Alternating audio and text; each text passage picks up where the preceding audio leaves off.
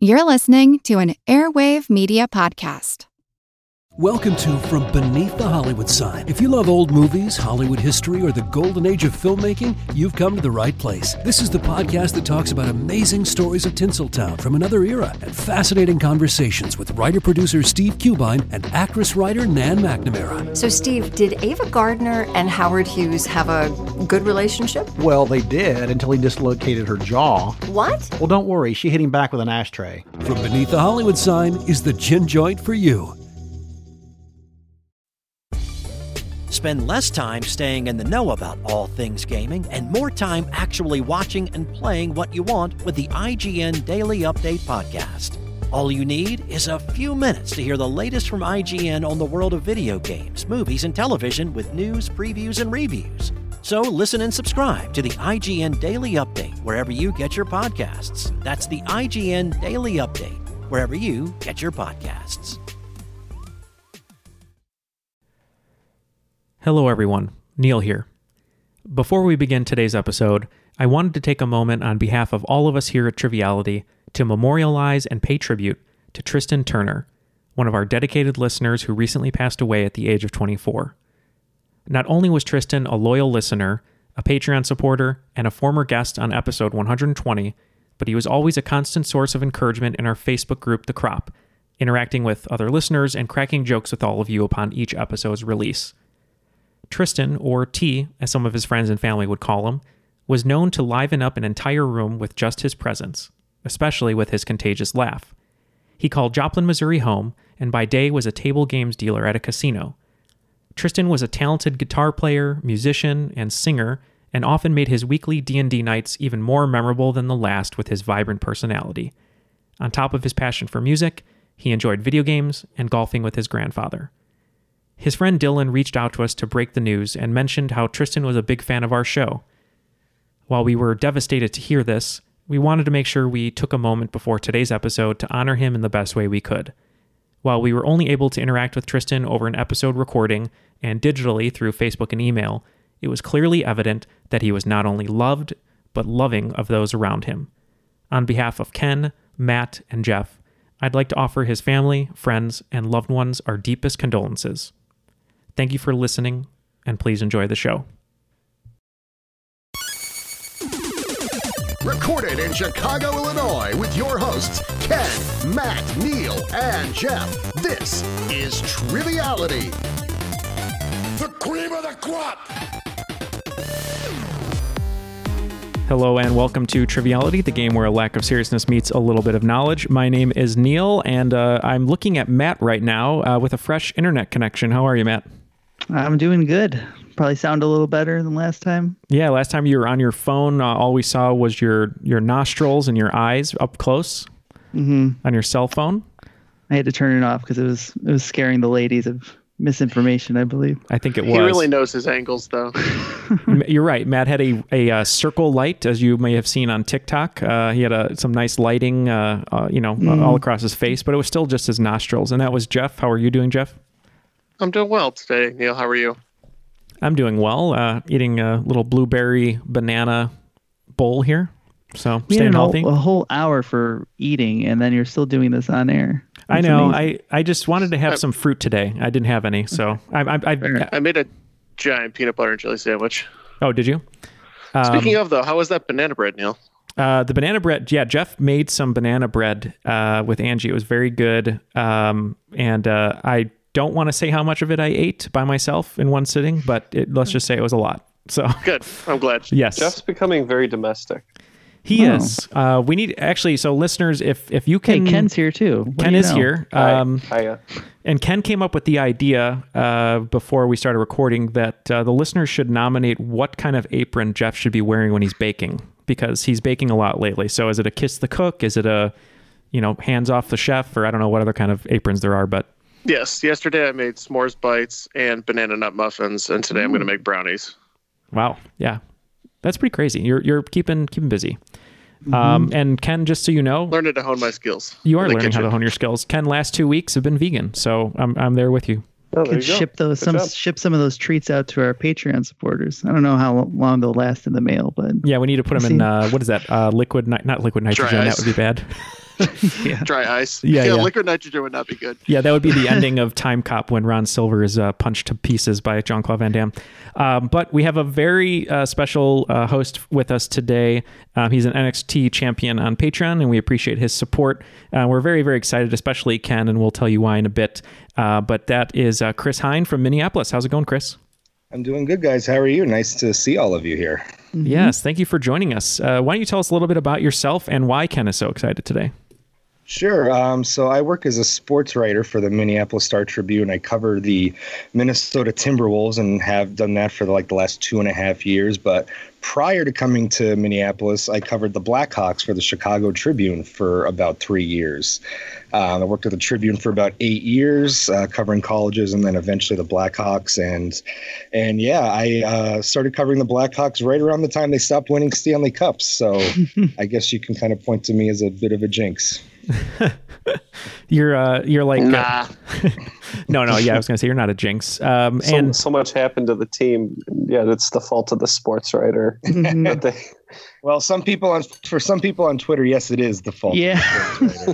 I can't even imagine like one day of your mentions has to be horrible. I would not want anything to do with that. so yeah, yeah. There were days where they got a little hairy. Um, yeah. Uh, let's just leave it at that. Yeah. and I'm sure the the uh, casual sports fan has been asking you if you're watching The Last Dance. Have you been binging on that every I- Sunday? I have. It's very entertaining. I did not grow up a Bulls fan, and there Mhm. may be a question related to the Last Dance coming Ooh. up in the game here. Um, but Foreshadow. uh, I have. I, it's it's entertaining as hell. I, I love it, even if you Mhm. know Jordan basically approved everybody who was talking, and it's yeah. his version of events. It's still a lot of fun to watch that.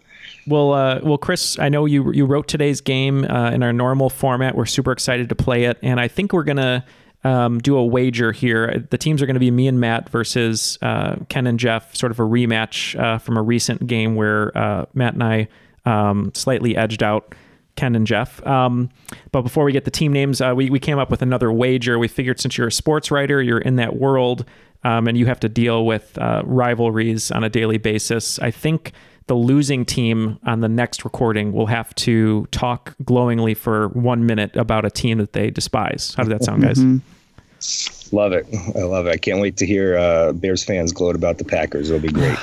all right, so you guys are going to do a Timberwolves related team name, right? Yeah, what do you think, Matt? Um, well, I mean, we had discussed earlier uh, you're a big Justin Timberlake fan, uh, so we're going with the Justin Timberwolves. And uh, Jeff, you had a good one for us uh, related to the Blackhawks, right? Yes, uh, we're going to be the Saad Squad. All right, so let's toss it to the rules guy. The rules of the game are simple 20 questions split into two rounds worth 10 points apiece. At halftime, there'll be a special swing round designed by this week's host. After regulation, players will enter the final round with the points that they've accumulated and will have a chance to wager 0 to 30 points on five categorized questions. At the end of the game, someone will be named the cream of the crop. The cream of the crop! Yeah, he had a pretty good Charles Barkley impression. No, So you, didn't think it, you didn't think it was terrible? it's, different, it's different to hear that in person. Wow. Yeah, I What a- know. What an He's- experience. Very talented man. All right, Chris, take it away when you're ready. All right, here we go. Uh, just a quick, quick hint. Uh, some of the category names, pay attention to them. They might offer a hint towards the answer. All right. Perfect. All right. Question number one is party animals. In 1912, Theodore Roosevelt ran for a third term as president after he was frustrated by the policies of his successor in office, William Howard Taft. Roosevelt ran as the candidate of the short lived Progressive Party, which was also known by what nickname? Jeff and I, Ken and I can lock in. Oh man. Wow. Um, I, I feel like we've heard this history before, like uh, tangentially, probably from Jeff or something. Um, so we're looking for an animal, right? Or a mascot of a party. I I think so. Um, It's not the Whigs. It was it the Donkey Party? Or no, no, that's no. The donkey is Democrat. Um, no, was this this was um was this like a moose? Does oh, the Moose familiar? Party, right? That sounds familiar. Yeah, yeah, because I think we had a question about the moose party, and we're like, who would be into moose? Yeah, and I moose or think the mooses? answer. I think we got it the other way. Where, Yeah. where that was we had to name the president. Um, I think I think we can go with Moose Party. Yeah, I like that. Let's lock that in. All right, Jeff, you want to slightly modify their answer? I do. Um, so you can't stop a bull moose. Although apparently you can shoot one when he's doing a speech. Yeah, so I have a, a decision to make on the first question here, um, but I think I'm going to give 10 points to the Saad Squad and zero to the Ah. Justin Timberwolves because Bull fair. Moose is the correct answer. Oh, that's fine. That's fine. We'll survive. All right, moving on to question two. Since the last question was about the Bull Moose Party, why not a question about the Chicago Bulls? The popular documentary The Last Dance chronicles Michael Jordan's career with the Bulls. Jordan won six NBA championships during his tenure, and he beat five different franchises to win those six titles. Name three of those five, two bonus points for the extras. okay, we can lock in. Yep, Matt and I know this one. All right, so we got the Jazz for sure. Possibly the, Sonics. sun, the Suns. I think maybe. I'm positive um, about the Jazz and the Sonics. Okay. So, what about the Pistons? Uh, are they in the same conference? Oh, was that that could have been semi? If you're if you're confident about the Suns, that would be fine with me. I think they beat Phoenix one year. Yeah. Um, Okay. So we'll lock in with the Sonics, the Suns, and the Jazz. Okay, um, and then we'll lock in with uh, 91 Lakers, 92 Blazers, 93 Suns, 95 Sonics, or 96, whatever that was, and then 97 and 98 Jazz. All right, so the team named after a basketball team gets full credit, 14 points for getting all five, and the Saad Squad gets 10 for getting three Jazz, Sonics, and Suns. Take Oh, it. they're Points all around. Yes. All right, so Yeah, I wouldn't. I wouldn't be able to come back on the show if I got that one wrong. So. Man, I miss those uh, Sonics uniforms and like the Kemp and Payton. Man, those those green uniforms were always great. yeah, these were the the '90s version with the giant space needle on it and like graphics all over. Because they they did that for a bunch of the franchises in the '90s, and they were super ugly. The Hornet or the Rockets and the Yep. Bucks had them too. Magic and Rockets always looked very similar. They had like that Mhm. pinstripey look to them. the stripe. Believe, believe it or not, Matt, when I was a young young boy, I was very into watching the Bulls. Yeah. Yeah. Hmm. There you go. Remember those Suns? All right, on to question three a different kind of trailblazer. In 2014, this man became the first openly gay player to participate in an NBA game after coming out in a Sports Illustrated article months earlier. I remember, I remember That's a great hearing question. about this, but I have no idea about his name. Absolutely none, Jeff. So if you want to lock in with a guess, that would be fine. Yeah, I, I have no idea either. I wish I knew. Brian Johnson. No, that's the guy from ACDC, right? Uh, Brian. Brian Johnson. No, wait, that's the guy who ruined Star Wars. Brian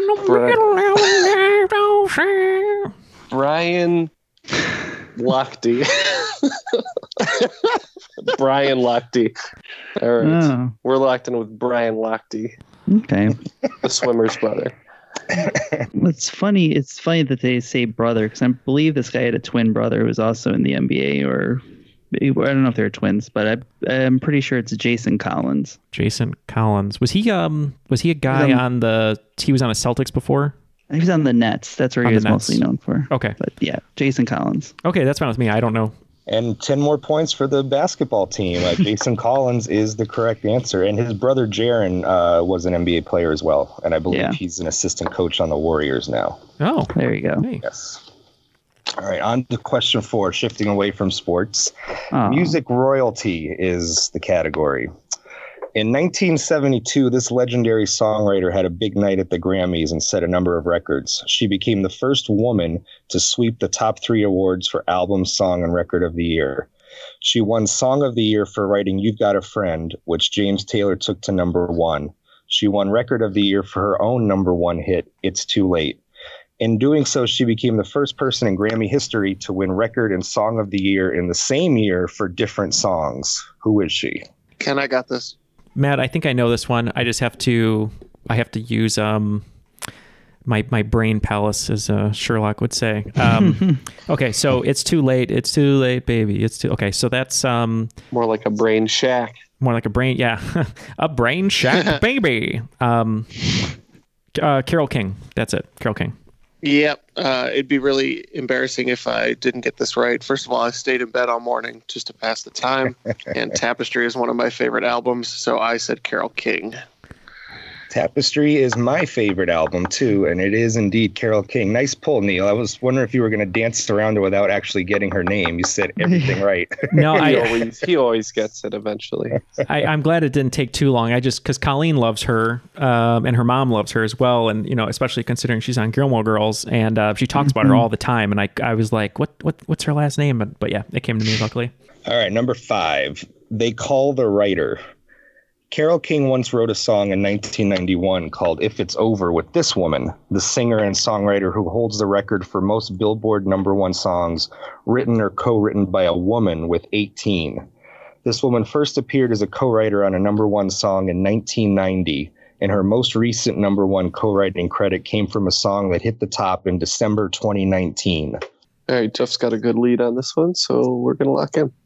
All right, so our conversation between Matt and I, um, so we kind of said Mariah Carey just initially because she had so many number ones and was very popular, but we thought maybe that was too early. Um, Matt said Celine Dion, Janet Jackson. I said Dolly Parton, um, just because I, I, th- I think Dolly would have had one before. yeah. His work nine to five is like early '80s, isn't it? Oh yeah, you're right. I, you know what? I, I think I was focusing on on her um, her original version of "I'll Always Love You," um, Mhm. but I guess technically she's not a co-writer. Um, he said the no- most number one Billboard hits. I think Madonna. It's like Madonna and Rihanna have like the the top um, Billboard hits of all time. I think like Rihanna just passed her for like 35. Can't go wrong with Madonna. So I, I think Madonna's a fine guess. Okay, all right. Uh, yeah, we'll lock in with that. Yeah. Um, surprisingly, I know she's got a bunch of songwriting credits, and I know your first gut over there was Mariah Carey, and that's what we went with. You guys should have gone with your first guide. It is indeed Mariah Carey. Uh, she has 19 as a singer, 18 as a co-writer. Her only number one that she didn't sing was her cover of "I'll Be There" by the Jackson Five. That was originally done by the Jackson Five. Mm. The song in December 2019 that hit the top was "All I Want for Christmas Is You." Oh, Right. oh. Yeah. All right, moving on to number six. Mariah Carey has credited the late Minnie Riperton as one of her vocal inspirations, but Riperton's legacy also lives on in today's entertainment world through her daughter, who was a cast member of Saturday Night Live from 2000 to 2008. She was recently nominated twice for the Guest Actress in a Comedy Series Emmy for a recurring role in The Good Place. Locked Ken, in. we're locked in. Yeah. Matt, I'm pretty sure, oh, almost positive that Minnie Riperton's daughter is Maya Rudolph, who plays the judge on The Good Place. Yep. And that 2000 to 2008 lines up perfectly. So Okay. Yeah, there are a lot of hints in here, but I didn't really need any of them. We're saying uh, Maya Rudolph. And points all around on that one. It is Maya Rudolph. And actually, I texted Jeff like three days ago. I was like, "Oh, Maya Rudolph's the best part of the show." Oh, as, no pre- as usual, her, her like uh, her voice Oh. affectations are just hilarious. Oh yeah. Or like her in um, Big Mouth Bubble Bath. Yeah. She's so She's pretty much she's great in everything she does, Mhm. pretty much. Yep. And on to number seven, Rudolph's co-star on The Good Place, D'Arcy Carden, spells her first name with an apostrophe. She said she added the apostrophe to her name because she wanted it to be like the name of D'arcy Wretzky, who was the original bassist of this alternative rock band who rose to prominence in the 1990s. In 1995, this band's album Mellon Collie and the Infinite Sadness replaced Mariah Carey's Daydream album at number one on the Billboard charts. The album featured the band's biggest mainstream hit, named after a year. Yep. We're good. Yeah. You know this one, Neal? Yeah, is this uh, the uh, breaking of uh, gourds? hmm Yeah, Okay. that is correct. Uh, I knew it just from the name because my brother was a huge, huge Pumpkins fan. But uh, Smashing Sla- Pumpkins. Slaughtering Pumpkins? Yes. Yeah. Yep, Smashing Pumpkins. And points for everybody again. Maybe I made that one a little too easy. Smashing Pumpkins is correct. No, Uh, that's that's just, okay. Matt was born in 1979, so I think it's up. just the just the right audience. We we jo- often joke about Billy Corgan, whether it's music from Ken or wrestling from Matt. So At number eight, Under the Boardwalk, In Monopoly, how much rent do you owe if you land on Boardwalk and its owner also owns Park Place, but has not built any houses or hotels on either property? Yeah, I had a guess, so we're gonna lock in so you guys can talk it out. All right. I know Ken that it's it's 50 for the regular place. And I know with hotel it's 2000 and I think it's like double if you own both. So it might be a 100. It's up to you, man. I don't know. So we'll we'll go a 100. Yeah, see, I I thought that the maybe I maybe I've only played different versions of this, but I was thinking that the amounts were in 100, 200, 500 or whatever. So um, I thought that the park place was 500, and I don't think that it, it if you own both places it matters. It's only if you put a hotel on it. So we just said 500. Jeff talked that one out correctly. It is hundred dollars. Uh, it's fifty dollars if you don't own both, and a hundred if you own both of them. So Mm. it is double. So hundred dollars is correct. We only had the Star Wars version, so that's all I know, and I think that throws off all the different prices for me. On to number nine. Know your elements. the Latin word argentum refers to this element, whose atomic number is forty-seven. All right, uh, Jeff and I have discussed uh, via text briefly, and we are locked in. Matt, you were saying um, possibly argon or gold, Mhm. right? Yeah, because gold is AU, isn't it? Um, Or is that that I wouldn't know. Um, our man, yeah, maybe gold is AU. I know it doesn't look like gold. as stupid as that sounds. Yeah. Um, uh, gold. or maybe gold is AG? It's something like that, and then silver might be AU. But Oh, if silver is AU, I mean, does that something or is it or no? that's in the range of where those elements are. Oh, so I like don't- gold and argon silver? Is, argon's a gas, I think. So I don't think that that's in I feel that like range. Yeah, and I feel like when Jeff is um, spouting off uh, element nonsense, he always says like argon is in the first twenty-five or something because the gases are early on, right? The noble gases. Yeah, well, they're not. It's not necessarily their. They're all on the right side. That's yeah. So they they would have numbers that end in seven, eight, or nine mostly. Okay, Um, so I learned something there. Or So like 2, 10, 18, 36, 54, something like You that. know, You know? based on this conversation, I'm so proud of you how far you've come when it comes to elemental knowledge. I know. I was I was like I'm kind of touched. He is saying things. That is true. I'm glad to be here for this moment. This is very touching. Yeah. So like- you want to go silver or gold? um, well, you said silver was AU. I think so. I um I don't know why. I, I let's just go silver because gold. I want to say gold because of Austin Powers three, but I feel like that is Yeah. wrong, and I want to go against my gut because I my Okay. gut was wrong the first time. We'll say silver. Okay. Well, if we're right, it sounds like you wronged your way into the right answer, Jeff. Yeah, um, I believe gold is AU, uh, Latin is aurum, uh, so argentum is silver. You guys did wrong your way into the correct answer. It is nice. silver, AG. I'm so proud. Well, we righted our way into a 50-50, so I'm pretty proud of that. You could have said argon, Mhm. been wrong, but Yeah. Oh I, I eliminated that pretty quickly. Argyle. Shout out to my old high school. We were known as the Argents, which to this day I do not know what that means, uh, and nobody did at the time. Uh, The but Argents. That that's a- where that I that's think that's where a- that question is that a came from. band? I don't know, and I don't think a Catholic high school would name their mascot after a band, but you never know. What was your mascot, by the way? Uh, it was just like a knight, essentially. Oh, knight. Okay, maybe that's what it was Yeah. then. The silver for like the knight's armor or something. Could have been. Yeah. Okay, so it turns out Argent was an English rock band formed in 1969 by keyboardist Rod Argent, formerly of the Zombies. They had a top 40 hit with the song Tragedy. So Oh, Cool. And that's actually around the time the school was formed, so maybe maybe that was. Maybe that was in the back of my mind. Argent, so hot right now. the deacon was secretly listening to, to rock, and he's like, "I'm going to name the school Argents." well, there's exponential growth because they've gone from two Google searches to four. Yeah, the, the just- school the school is no longer in existence in its name, so uh, it wasn't. It didn't exactly catch on. So, R.I.P. to the Argents. hmm On number on to number ten, silver and gold.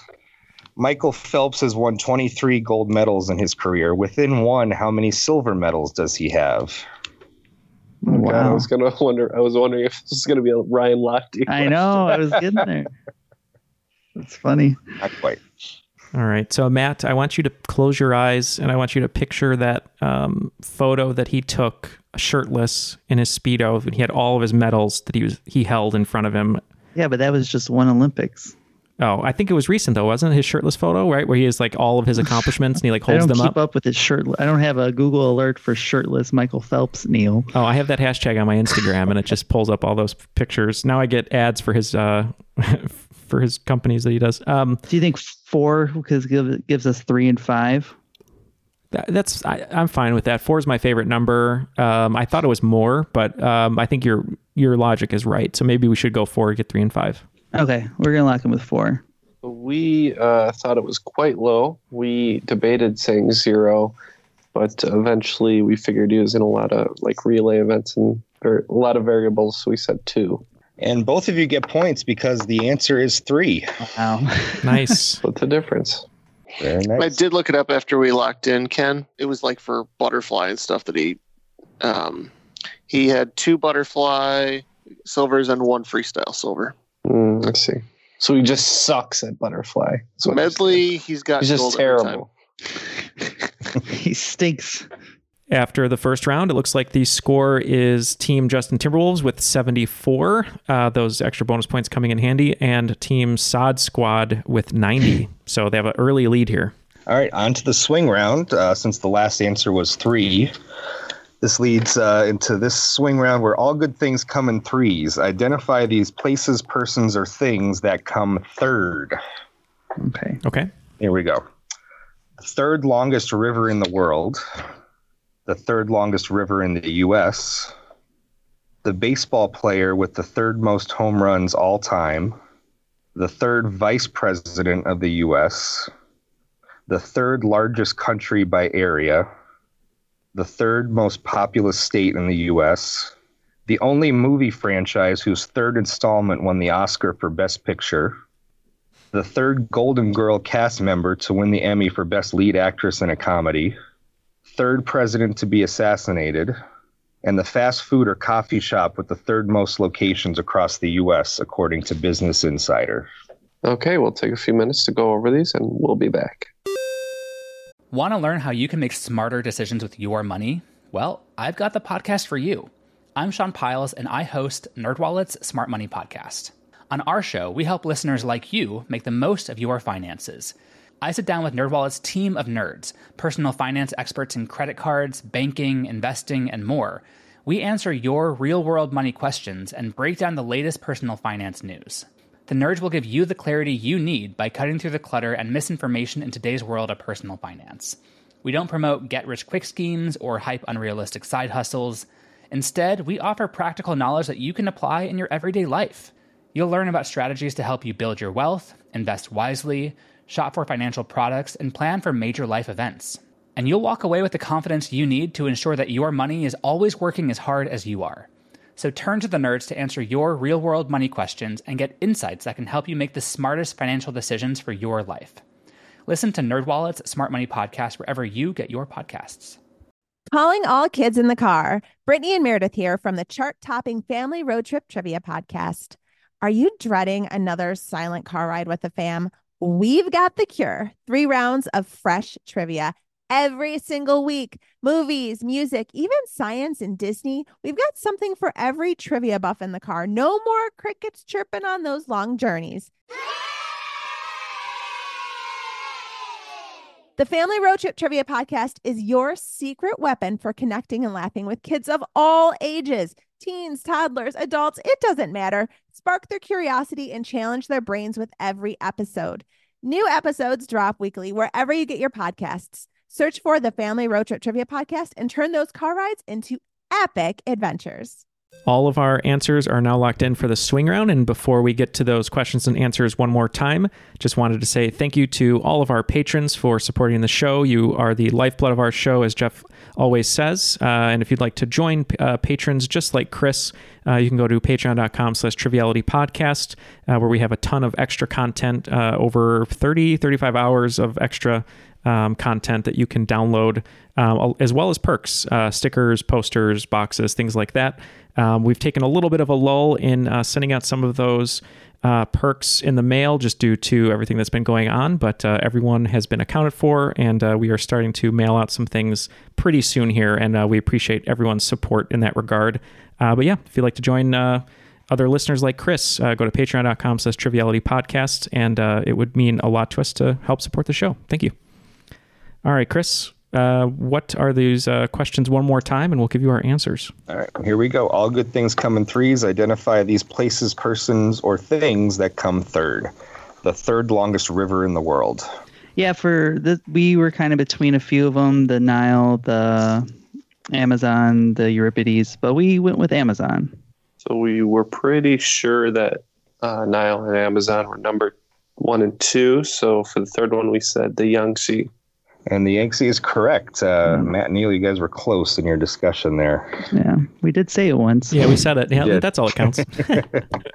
Third longest river in the U.S. Yeah, this one, um, Matt had some good logic. We, we knew Mississippi and Missouri were really long, and the only one we could think of on top of those uh, was the Colorado. So that's what we went with. Sounds pretty familiar. We uh, we thought maybe it was the Colorado. It's actually the Yukon. Oh, wow. Ooh, wow. Uh, baseball player with the third most home runs all time. This one I was pretty confident in. Uh, remember that Barry Bonds passed uh, Hank Aaron, and he was just ahead of Babe Ruth. So we said Babe Ruth. Oh no way! Um, we said Ken Griffey Jr. Babe Ruth is the correct answer. Seven fourteen. Nice. Mm-hmm. Griffey's Griffey's over 600, right? I think he ended up at like 602 or something, but he was. Yeah, I think he ended up around there. Yeah. Like high 500s or something mm-hmm. like that. Yeah. Uh, third vice president of the U.S. This one was funny. Um, this is when I enjoy having a team uh, of Ken, Matt, and Jeff uh, to help out because uh, one, I was trying to remember what order the presidents were in uh, for some reason because I had a brain fart. But um, we, we were talking about a lot of different people Jefferson, Madison. Um, I knew they were, one of them were vice president or, or president. And then I, we were trying to think of Hamilton and what happens in that musical. And we kind of settled on Aaron Burr. I'm not sure if that's correct, but that's what we went with. Yeah, we think this is a guy who took a shot. We said Aaron Burr. Aaron Burr is the correct answer. Third largest country by area. Uh, there's another one where we thought we knew the top three. Uh, we thought it was somewhere between Australia, China, and Russia. And we thought that Australia came in third there. So we said Australia. Yeah. Um, so I think the top five by area are Russia, Canada, and then I think it's China, the United States, and Brazil. Because mm-hmm. I always know Brazil's fifth for population currently and size. So we, I think it's China. And your thought is correct. It is China. Yeah. Uh, Russia and Canada are one and two. Hmm. Uh, third most populous state in the U.S. Uh, again, a tough one. Uh, we think that New York, California, and Texas are the top three. Think California one, Texas two, and we said New York three. So New York. So we had quite a conversation on this one, and um, we we did think that initially, um, but we were starting to think in terms of electoral votes and how things might change with the next sentence, uh, census. So we think that maybe Florida moved into the three spot. Florida did move into the three spot. It wow. is Florida. Uh, the only movie franchise whose third installment won the Oscar for Best Picture. Yeah, you I, got this one, Neal. Yeah, I think it's the only uh, movie franchise that ends with uh, more endings than the amount of entries in the franchise. Uh, we went with Return of the King, so Lord of the Rings. Yep, Lord of the Rings, Return of the King. And both correct is Lord of the Rings. The third Golden Girl cast member to win the Emmy for Best Lead Actress in a Comedy. Yeah, this one, uh, Matt and I were discussing. Um, our logic was uh, Bea Arthur, uh, having come off of Maude and and uh, the other shows that she was well known for, uh, probably would have won first, kind of being uh, been around the block. Um, and then we know Betty White is really known for this show, but I remember her being the comedic relief and not really having as much uh, a part uh, as Rue McClanahan. So we actually said that Betty White would have won third out of the trio. Yeah, we just thought uh, we knew the Golden Girls and thought it was a toss up as to just choosing one. So we picked Betty White. The answer is Rue McClanahan. Oh, Betty no. White won. Betty White won first, and then the next year B. Arthur won, and then the next year Rue McClanahan won. Back to Wow. back to back. Wow. Uh, the third president to be assassinated. This one we're pretty sure it was McKinley. Yeah. Uh, Ken and I ran through them real quick. It goes uh, Lincoln, Garfield, and McKinley. You both know your history. It is McKinley. And the fast food or coffee shop with the thir- third most locations across the U.S., according to Business Insider. This is one that we kind of went over a few different options. We think Subway, McDonald's, and Starbucks are the top three there. Not 100% sure, but we locked in with Starbucks. We also found the inclusion of uh, coffee shops in the question to be uh, reason for concerns. We said Starbucks. It was a reason for concern because the answer is not a coffee shop. The correct answer is McDonald's. Subway is one, Starbucks Yep. is two, and McDonald's is actually number three. Uh, Oh, so That we, was what we were afraid of. yeah, we were afraid that it was uh, Subway. All right, going into the second round, it looks like Team Justin Timberwolves has 94 and uh, has some ground to make up uh, to catch up to the Saad Squad with 120. So let's see what you have in store for us for the second round, Chris. all right, number 11. Category is I've made a huge mistake. The 18th Amendment installed prohibition. What amendment repealed it? Mm, locked in. We can lock it. Yep, same. Yep. So Jeff, it's uh, 21. Yeah. 21. Yep, we locked in with the 21st Amendment. Correct. My friend Mike told me this question might be too easy for you guys, and he was indeed correct. It is the 21st Amendment. Uh, number number 12 is more alcohol. Back in Right. January, the manufacturers of the beer Corona offered 15 million dollars to change the name of coronavirus to what? We're gonna lock in here. Or you're like, okay.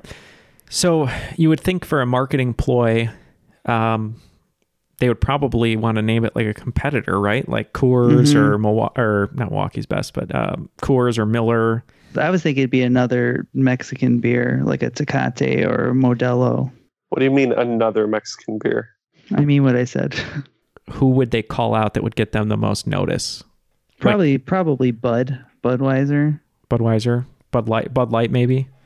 Yeah, Um, yeah, because I feel like they have the most commercials out of everyone. They have the um, whatever that commercial is, the Cheers thing that they do. yeah, Dilly, Dilly Dilly, Dilly, yeah. or whatever that is. I could I could see them going after Bud Light. I mean, they're they're always on TV. Well, yeah, well, Budweiser would be the parent company. So you want to say Budweiser?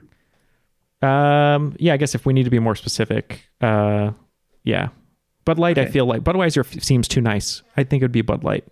Okay, Budweiser slash Bud Light. Okay. We settled on Miller High Life. Ooh. The correct answer is Bud Light virus. I'm inclined to give the points to Matt and Neal. Oh yeah, give them points. Yes. All right. Nice. There. Nice. Uh, number 13, first thing we do, let's kill all the lawyers. What former lawyer rose to prominence during the French Revolution and is famous for his role during the Reign of Terror, in which he helped to round up and execute people he and his associates deemed disloyal to the revolution? He eventually would be killed himself. Uh, we're gonna lock in because Jeff uh, texted me a name and it was the name in my head. So Was it Javert? is that Russell Crowe? Yeah, yeah, that's Russell Crowe. Yeah, Les Mis. Um, he's a cop though too. I know that everyone, if you're listening, he's not. I know he's not a lawyer. Um, I don't know, Matt. I mean, is it? Would there have been a guy named Guillotine maybe? And that's no, no. He would have been the inventor of the guillotine, right? The lawyer, Yeah. the lawyer wouldn't have named That the is blade, correct. the blade They after pro- himself. They probably would have named it after the f- the first guy they executed with it. the old Johnny Cochran machine. Um, yeah, I have no idea. I, I'm at a Yeah. loss. I don't know. Do, do you know any famous French people you can just name, like off the top of your head? Like, um, Tony Parker. yeah, okay, we'll go with Tony Parker, famed basketball star. All right. Well, uh, I actually went over to Jeff's house uh, the other day. We had some important uh, business to discuss. Of course, I put on my mask and we maintained proper uh, social distancing. But when he answered his door, his Robespierre was wide open, Oh my god. and I saw everything. Well, I'm not getting that image out of my head, but that is the Mm. correct answer. Robespierre. It's really not much to think about. Tony Parker was a good guess, though. Good guess. Yeah, I was close. Close. Yeah. Close one. Uh, question 14 Miss Domer. Which university was founded in 1842 by French priests, but you can't tell that from the school's nickname? Mm, we can lock in. Uh, you're locked in, Matt. Yeah.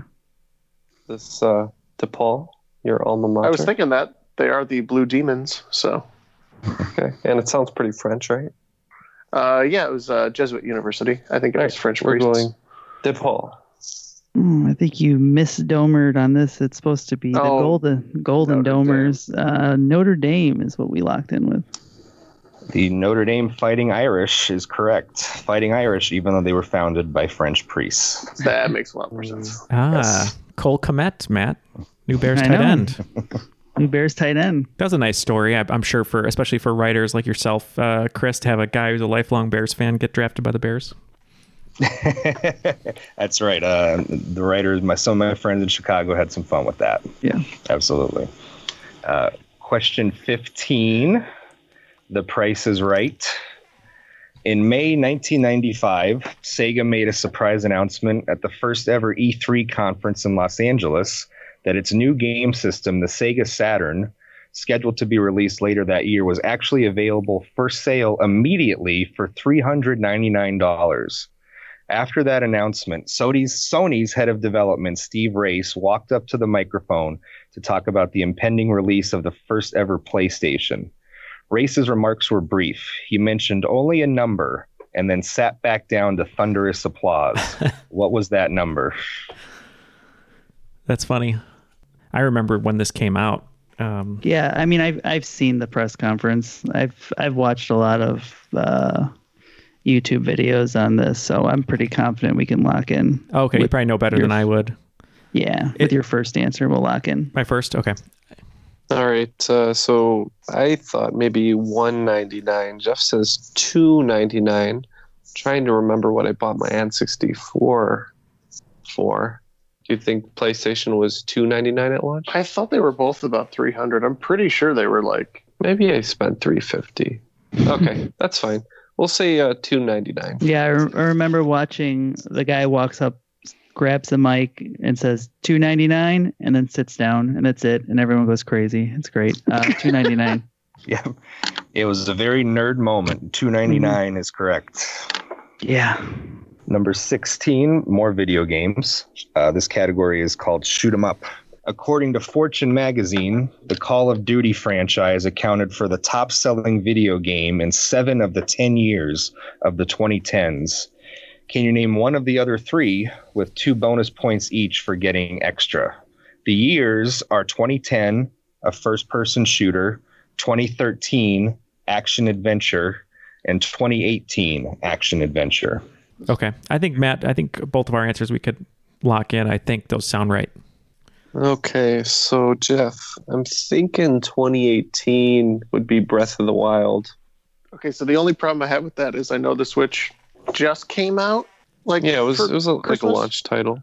Yeah, so I'm wondering if it was another one of the established console systems. Like, was it like a like a Red Dead Two or another one of those? It's Red Dead 2 2018? Yeah, it was that long ago. Because I remember, I mean, I just got it the other day, as you know, and I know it's been out for like two years. And I wonder if so. I got. I wonder if it's one that was on multiple platforms like that.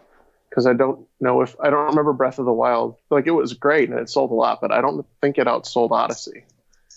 And that wouldn't be action adventure. Yeah, it would. Oh, maybe. I, I'm still inclined to think it's a cross-platformer, though. If if Odyssey got like packaged with the the switches, Mm-hmm. which I think it was, that could be. It might have been. Let's some let's of say them. okay, let's say Mario Odyssey for our answer. 2010 shooter, let's say Halo 4 and 2013 action adventure, let's say Drake's Uncharted. Okay. Okay, so our official answer is going to be GTA 5. I think that's the 2013 one. Um, for the bonuses, we said 2018 we think is Red Dead Redemption. Two, yeah. And the tw- and the 2010 one we said was Halo 3. Okay, the correct answers are Halo Reach, GTA 5, and Red Dead Redemption 2. Hmm. Matt and Neal, I think you get 12 points for that one. Yeah. Yeah, it slipped our minds. Well, I've two, two of those it. games were Rockstar. That's impressive.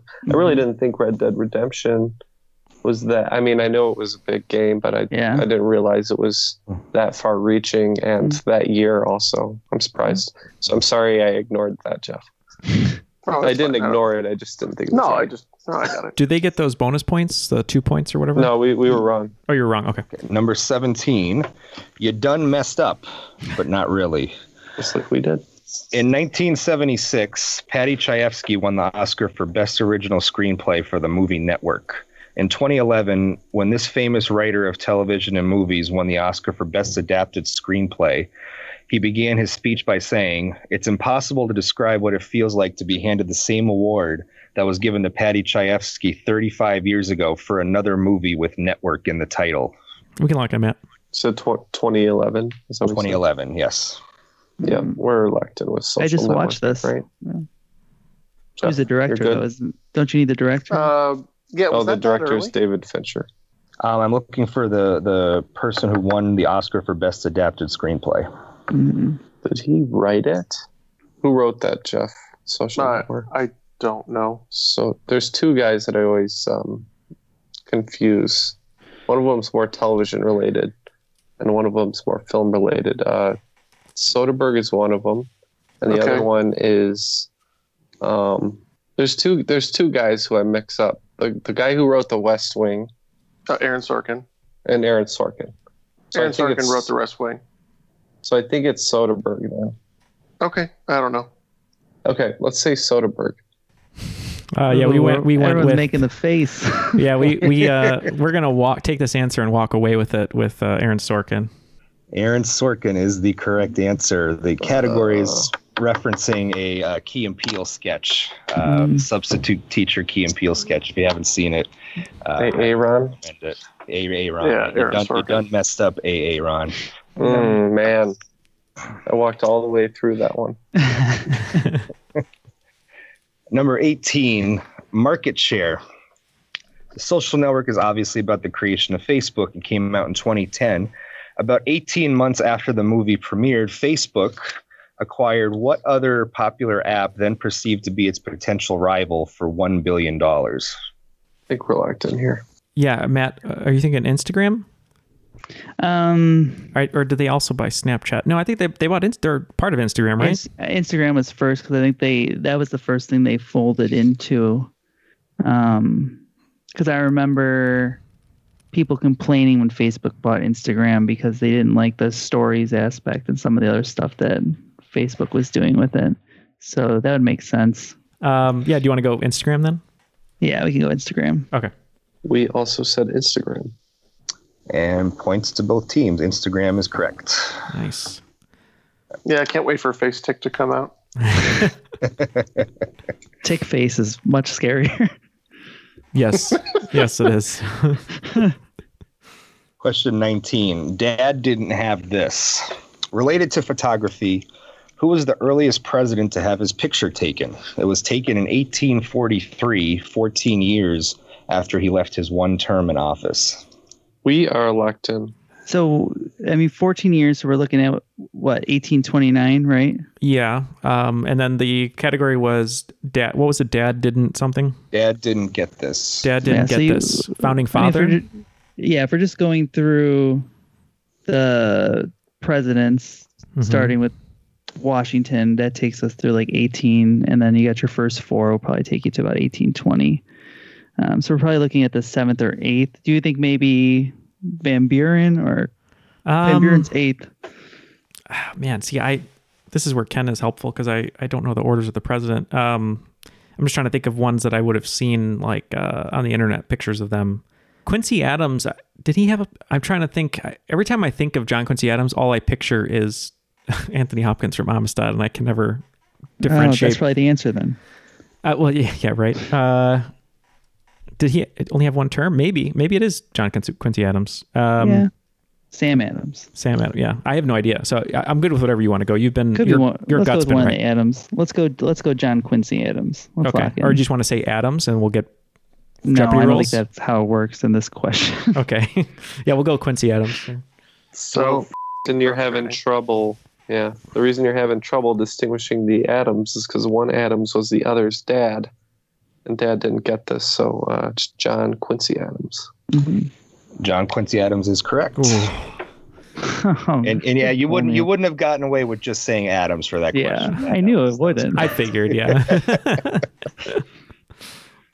On to question 20. Don't Google it.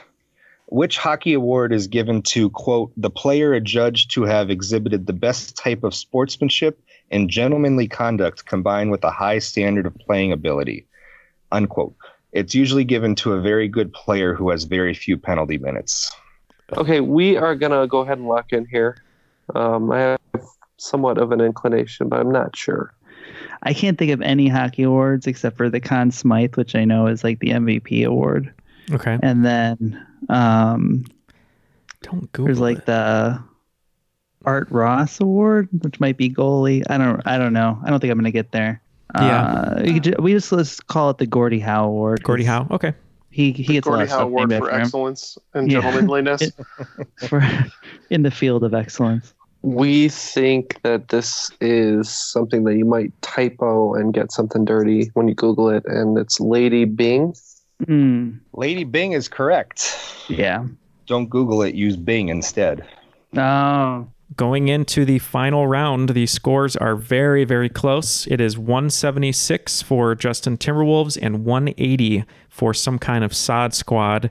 Uh, but before we hear these final questions, uh, make sure to join us over at The Crop, our private Facebook group. We're almost at a thousand people, which is super exciting. Uh, feel free to interact with other listeners there and find out about all of the trivia options that are available to you now over the internet and streaming. Uh, and support the show. So if, if you'd like to join people uh, over there, just go to Facebook and search The Crop. Uh, Chris, what are these final categories? All right, these final categories are my favorite trivia areas. So here we go the Emmys, the Grammys, the Oscars, Billboard charts, and American history. All our wagers are locked in. So let's hear the questions and we will uh, decide our answers, Chris. All right, for the Emmys.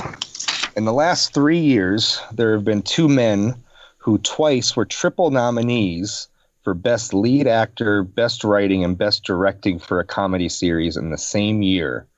One of them pulled off the feat at the 2017 and 2018 awards, and one for acting and directing in 2017. The other duplicated the feat in 2018 and 2019 and has won for acting twice. Name one of the two. Grammys.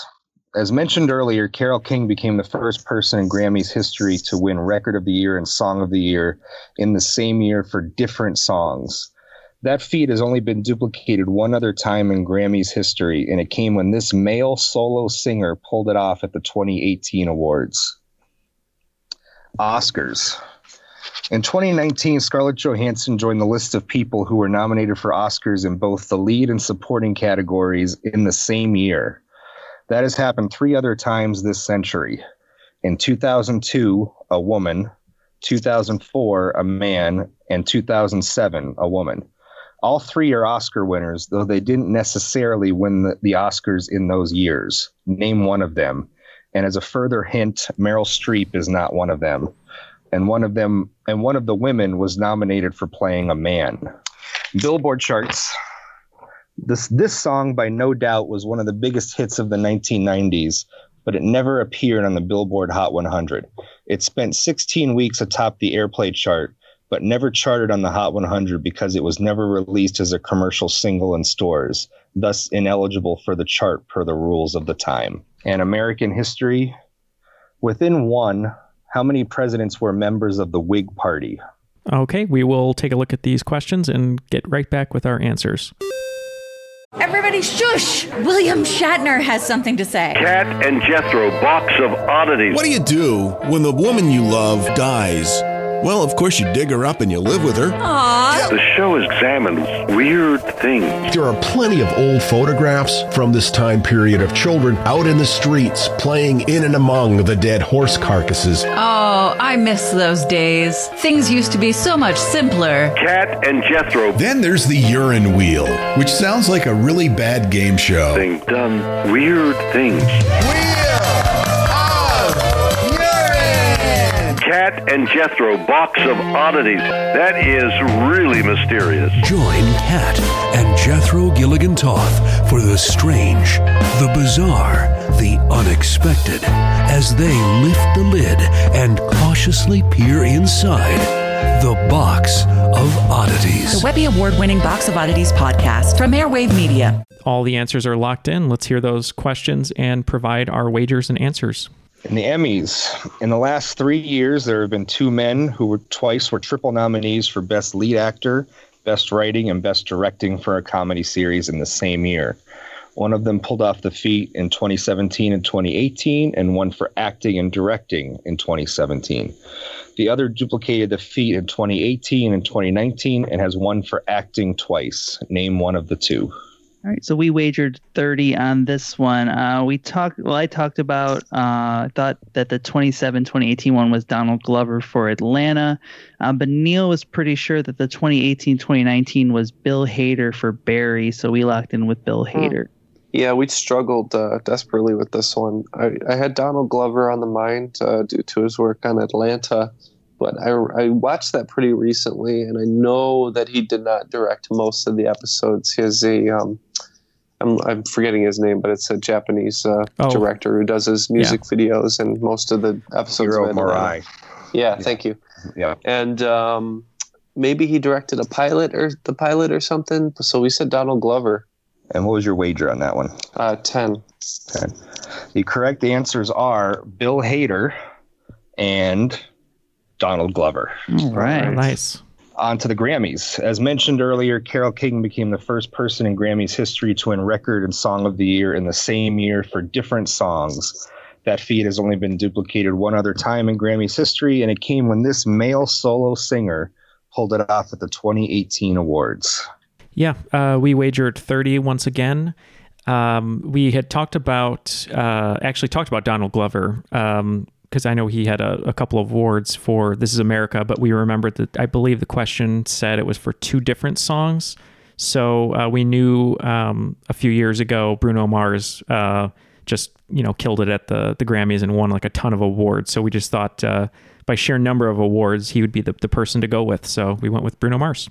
Yeah, we figured this was 24 karat magic era Bruno Mars, so we said Bruno Mars. For 10. And that is correct. He won Record of the Year for 24 Karat Magic and Song of the Year for That's What I Like, hmm. Bruno Mars. Oscars in 2019, Scarlett Johansson joined the list of people who were nominated for Oscars in both the lead and supporting categories in the same year. That has happened three other times this century. In 2002, a woman, 2004, a man, and 2007, a woman. All three are Oscar winners, though they didn't necessarily win their Oscars in those years. Name one of them. Hint Meryl Streep is not one of them, and one of the women was nominated for playing a man. Yep, uh, we wagered uh, 30 on this one. Um, so this was a fact. Uh, I believe it was on a Patreon bonus episode. I remember telling Jeff, I was like, "Oh, I bet if Scarlett Johansson is going to get nominated twice, which would put her into this exclusive club of six or seven people." Um, and uh, one of my favorite actresses, I knew this happened to, uh, Cate Blanchett. Um, and I and the the clue about playing a man kind of uh, reaffirmed it for me when she played Bob Dylan. So we said Cate Blanchett for thirty. We also wagered 30, and we struggled pretty hard on this one. Um, we were talking about Hilary Swank, but uh, the facts just didn't quite match up.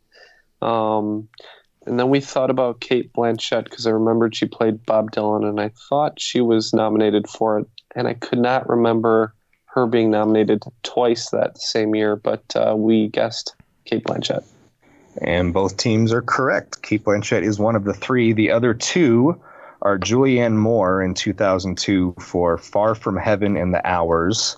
Uh, Jamie Foxx was the man in 2004 Mm. for Ray and Collateral. Oh, right. And Not stealth. and Cate Blanchett. And uh, Cate Blanchett was nominated for I'm Not There, which was the Bob Dylan movie, and Elizabeth the Golden Age.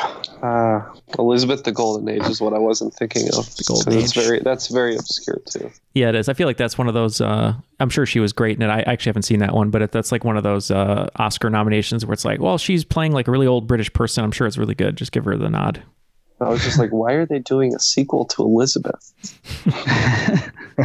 Uh, Billboard charts. This song, by No Doubt, was one of the biggest hits of the 1990s, but it never appeared on the Billboard Hot 100. It spent 16 weeks atop the airplay chart, but never charted on the Hot 100 because it was re- never released as a commercial single in stores, thus ineligible for the chart per the rules of the time. Yeah, we wagered 30 on this one too. Uh, we talked about uh, Just a Girl and Spiderwebs, but I don't remember those being as popular as Don't Speak, which I remember hearing for entire years straight. So Don't Speak is what we said. We wagered ten on this one. Uh, we were pretty much between Spiderwebs and Don't Speak. I'm guessing Don't Speak was the one that was not put forward as a single, and our answer is Don't Speak. I am making these questions too easy for you guys. Don't speak is correct, and everybody is four for four so far. I think you're you're in the same wheelhouse as all of us. I think is really what it is. I think so. It sounds like it, doesn't it? uh, and finally, American history. Within one, how many presidents were members of the Whig Party? Uh, we wagered 10 on this one. Uh, science or American history, not really our strongest suit between the two of us.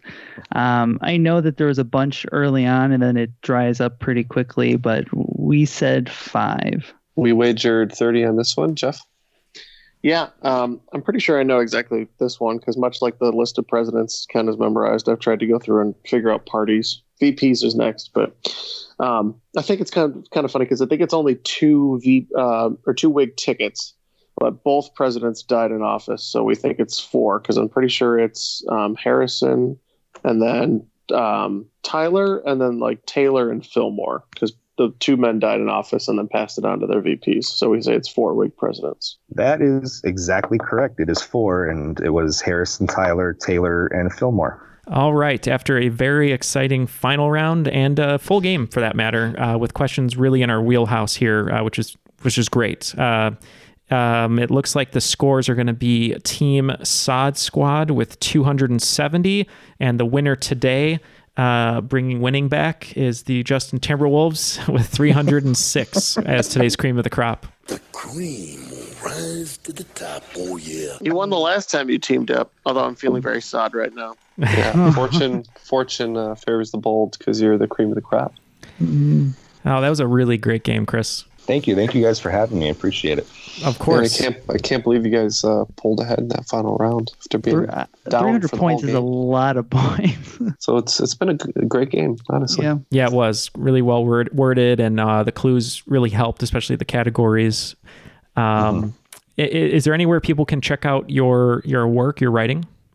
Yeah, uh, StarTribune.com, um, our, you know, our newspaper website here in Minneapolis. Um, you know, obviously, it's it's a tough time right now with uh, COVID nineteen. You know, uh, having an effect on almost everything. Um, but we're still putting out a a, lot of good coverage, uh, a quality newspaper, both sports related and virus related for Minnesota. Um, I know you asked people to plug stuff, so if I could just plug something, I would just say subscribe to your local newspaper if you can, Mhm. because uh, it's it's tough times right now, and and those entities uh, produce a lot of valuable local journalism, especially in times like these. Yep. Yeah, I think that's really important, especially to uh, yeah support local newspapers and uh, print media, and just newspapers in general, to get uh, you know the facts instead of uh, um, from friends or from the internet, as we always kind of joke around about. But um, but yeah, definitely check out StarTribune.com to check out some of Chris's writing, um, which is just as good as all the trivia questions he wrote today. And thank you for being a Patreon supporter as well. It means a lot. No problem. Thank you guys for having me today.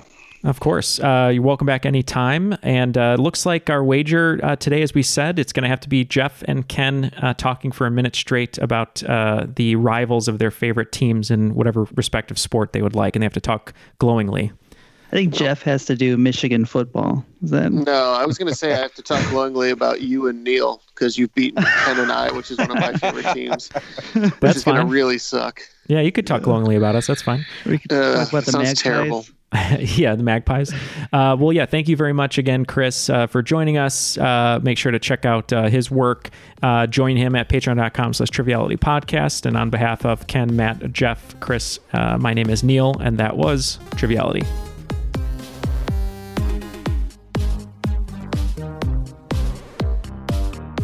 So don't Google it.